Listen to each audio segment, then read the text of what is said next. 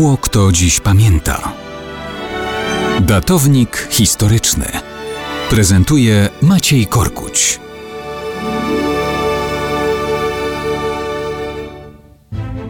Mało kto dziś pamięta, że 15 listopada 1620 roku swój prapoczątek miało powiedzenie pleść jak piekarski na mękach. Co znaczy ni mniej, ni więcej jak opowiadać głupoty, pleść bzdury. Wiele wskazuje na to, że Piekarski był niezrównoważony psychicznie.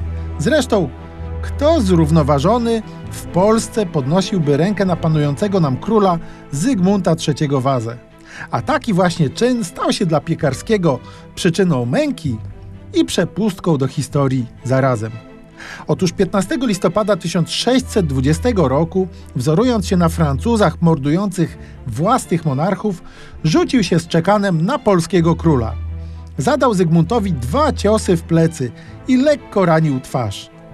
Króla ciałem zasłonił marszałek koronny, a królewicz Władysław przytomnie dobył szabli i unieszkodliwił zamachowca cięciem przez głowę.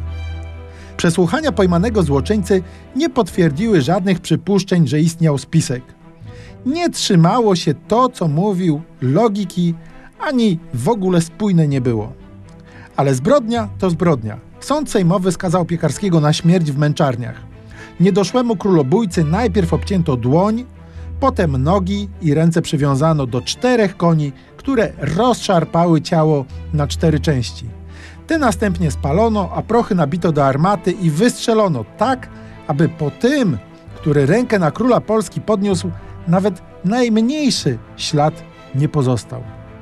Prawie się to udało, prawie, bo przecież każdy, kto dzisiaj zasłuży sobie na przysłowie pleciesz jak piekarski na mękach, jakoś o niedoszłym królobójcy przypomina.